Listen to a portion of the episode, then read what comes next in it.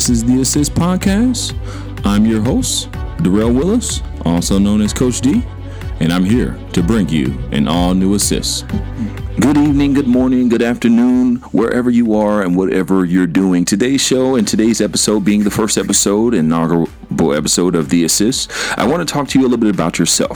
I want to talk to you about how unique you are and how of value you really are and what you can really bring to the table to, to the three things that we're going to talk about today are one is you're unique. Two you have something to offer. And three you have to believe in yourself. So first things first let's go ahead and start with number one. Number one is you're unique. You have something out of your history out of your experience over the last couple of years whether it be the whole entire part of your life. You have something that is unique. You have a story to tell. You have something to bring to the table what you really want to do is you want to think back to your experience. What made you, what failures made you who you are? What success made you who you are? Whether it was winning a Little League championship, whether it was baking cookies with mom, or whether it was sitting with dad every day after he got off of work. These thing, these things that come from our history are what help us into shaping us into being successful or to be being successful in our own eyes. So we have to be rem- minded that we are unique and out of our uniqueness comes value. The second thing that we're going to talk about today is you have to have something to offer.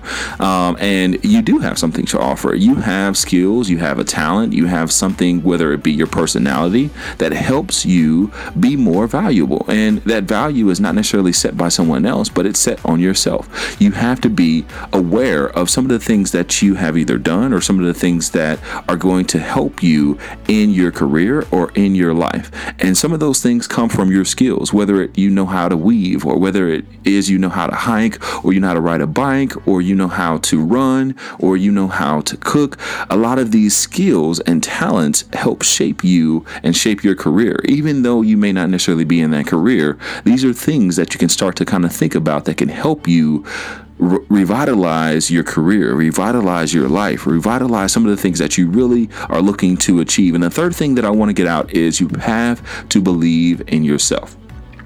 And the reason why we have to believe in ourselves is because if we don't initially believe in ourselves up front, then there won't be confidence and there won't be motivation in the long run that will help us get over every hump that we come up against. And I have to be reminded, and I have to remind you that self confidence starts internally. You have to be willing to be confident in yourself first and then go out looking for other people to share that same confidence in you.